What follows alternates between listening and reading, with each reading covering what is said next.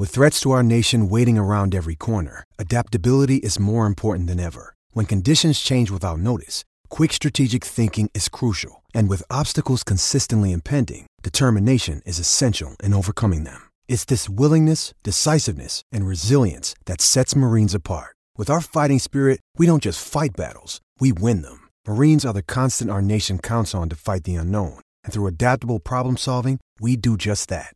Learn more at marines.com. This is Husker Online, your authority on Nebraska athletics. I mean, we are we are very hopeful uh, to have uh, a Big Ten uh, football season, to have fall sports uh, in our Big Ten conference. But again, you know, what we're doing, we're approaching this entire process on a day-to-day basis. We're gathering uh, medical information daily. Uh, we're communicating with all of our constituents in the Big Ten. We're communicating uh, with our student athletes and, and having dialogue with them. Uh, this will this will not be a straight line this year. And again, you know, we've released the schedule, but we've done it in a con- context of, of we have to plan ahead. And welcome back here to the Husker Online Show. Sean Callahan, as you just heard, Big Ten Commissioner Kevin Warren. Um, you know, lay out some more thoughts about just the decision to get going. And I wanted to bring in somebody else to the show here today, a guy that we've been talking. Uh, I think my wife's trying to figure out who's this guy Tom I'm talking to all the time. Uh, Tom Dienhart from Gold and Black, formerly of BTN. Um, and also Sporting News years back, uh, and Rivals.com National, um, one of the best in the business, especially when it comes to Big Ten. Uh, Tom, first of all, thanks for joining us, and uh, it, has been a heck of a ride to get to where we got on Wednesday morning. Yeah, Sean, the story seems to change uh, not daily, but almost hourly sometimes, especially in the last week or so. Uh, but finally, we have the unveiling of the 2020 uh, Big Ten football schedule, the much anticipated revised version of it. And there's a lot to digest here, and I think we can all agree, Sean, that we're just glad there's there's going to be football, uh, you know, this fall. Yeah, Tom, uh, I, I, know uh, Tuesday night, Monday night, you and I talked to a lot of league sources and people we know around the conference, and there was a lot of concern, but there was a lot of relief Monday. And I don't want to say I was surprised, but to go week one and keep this initial plan that they had laid out, uh, were you surprised they stuck with that, knowing that they are the only Power Five conference that's going to come out of the gates on Labor Day weekend? I think uh, by doing that, Sean, you know, by starting that September 3rd to, to September 5th, it gives the Big Ten the scheduling flexibility that Commissioner Kevin Warren said he desired way back in early July when the Big Ten made the announcement that they were trashing their non-conference games and going with a Big Ten only schedule. So again, by starting on time, so to speak, the Big Ten has maintained scheduling flexibility, nimbleness in case you know, some teams get stricken by this virus and games have to be postponed and rescheduled. There are slots built in this schedule where they think they can make games up if need be. We're talking to Tom Dienhart here from Gold and Black, uh, who's covered the Big Ten uh, for years and years. Um, what were your thoughts on the crossover draws? Uh, every team added one. Uh, we talked a little bit off air.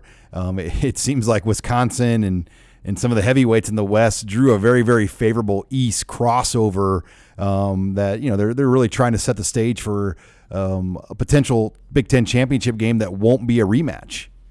Yeah, there's no doubt. You know, uh, if you look at Wisconsin's cross division draw, I think um, by far it's the easiest, and overall the Badgers may have the most favorable schedule in the entire Big Ten. So they have to be uh, the favorites to win the West. They already were, Sean, but now with the schedule, it seems to cement their status as uh, as the favorite in that division. And Ohio State too. You know, we talked a while ago too about their schedule, and Buckeyes uh, really aren't going to get tested until later in the year. So they are the consensus best team in the league, I think, Sean. They may be a preseason number one team nationally, and you have to think if we get to a Big Ten title game in, in December, that the chances of the Buckeyes playing the Badgers it's, it's very good.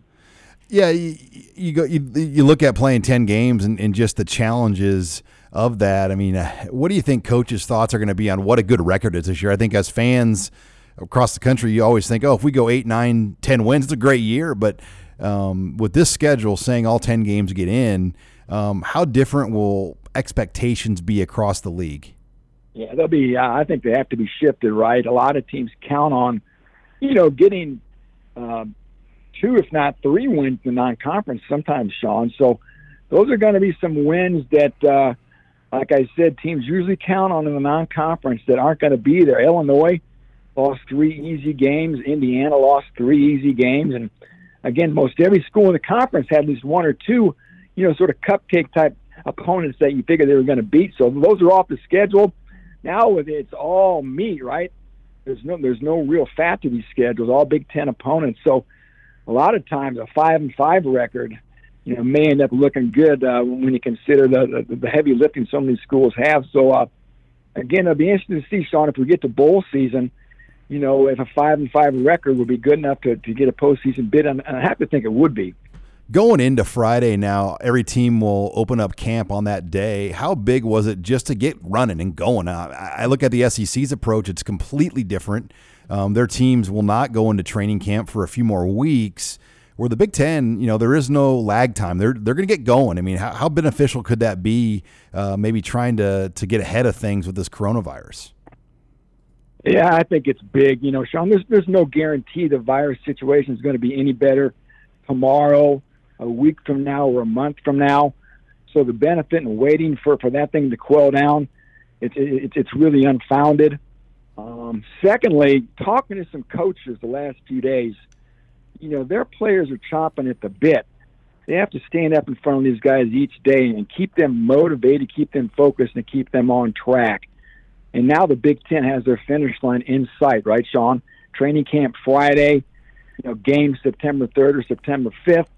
So again, I think it's going to help these Big Ten teams get focused, you know, a little sooner here, and, and maybe be a little bit more committed to staying virus free too, knowing that there's the season's right around the corner here. So again, I think it was smart for the Big Ten to kick the ball uh, right now, and not wait for it uh, later on in, in, this month. And Tom, you cover Purdue. You're from West Lafayette originally.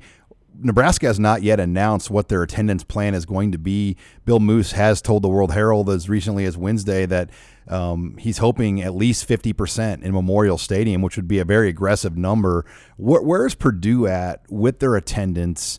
Um, I mean, from a media perspective, how, how will things be different for you guys with accessing the team? I mean, do you have any idea on those things right now at Purdue? Yeah, we've got we've had almost zero communication. We we spoke to Mike Bobinski, the AD, a few times, Sean. About a month or so ago, I think the plan for attendance was as generous as fifty percent um, probably 25% minimum. Um, you know, since then we've seen Ohio State come out, Sean, and say they were just going to have 20% capacity in the horseshoe. So um, we do know, we do believe here that that, that Purdue is going to revisit their attendance hopes early next week. We hope to hear from Mike Bobinski about that. And, and when he speaks, I suspect again probably a 20% range on Ross-Ade Stadium would be the hope for 2020. We shall see. To me, Sean, anybody you get in there, it's gravy. They just got to get on the field, get these games played, and get that TV money. Yeah, the gate receipts are good. The game day revenue is great, but we all know the big bucks of the TV revenue. And, and again, they have to get that spigot flowing. And then again, the game day stuff to me at this point, given the circumstances this year, it's gravy. So again, Purdue's wishful, and my guess would be about a 20, 25% capacity when it's all said and done. Talking to Tom Dienhart, um, any idea on – the television piece of this with the inventory. Let's say they can get all 70 games off plus a Big Ten title game. That's 71 pieces of inventory.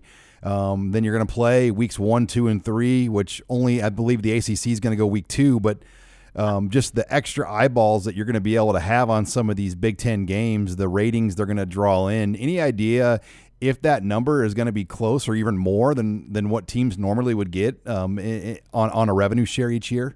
I'm not sure. I haven't really kicked the tires or called around or asked anybody if, if, if revenue could be adjusted. Uh, just based on, like you said, on the extra eyeballs that figured to be on the conference that first week when there's still really a void of football on the television, especially football, the quality that people will see in the Big Ten. So it will be interesting to see. Uh, again, a big task for Kevin Warren, Sean. We talked about this first year on the job, he walks into this, one of the most difficult situations uh, the sporting world has seen uh, in, in, over a few generations. So, again, nobody can plan for this. And, um, again, you got to laud them for coming up with this plan. And, and again, we all hope it can get pulled off here and, and executed. You got to wonder if the SEC, Tom, is uh, scratching their head like, you know what, maybe we should go earlier than week four. I, I still honestly don't get that approach because there, there's not going to be a lot of wiggle room. They're only going to get one bye week in the season in the SEC, where the Big Ten's going to offer two bye weeks plus the potential of four makeup dates at the end. And then again, that that's where we started the conversation. Schedule flexibility. The Big Ten maintain that by sticking with their original start weekend of September 5th. And like you said, by going September, what was it, 26th, I think, uh, the SEC really is backing itself into a corner, so to speak, giving itself very little wiggle room if there are coronavirus outbreaks and teams can't play. The same goes for the Pac 12. I think the Pac 12 is going to try to play 10 games in 11 weeks. Uh, so, again, little flexibility for that conference as well, which is starting the third week in September, too. So, yeah, just different ways of thinking.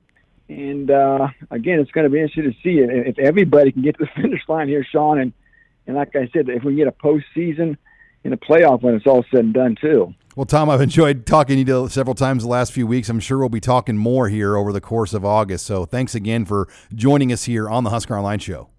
Thanks for having me, buddy. Take care. All right, much more to come. We'll take your questions in the mailbag next. You're listening here to the Husker Online Show.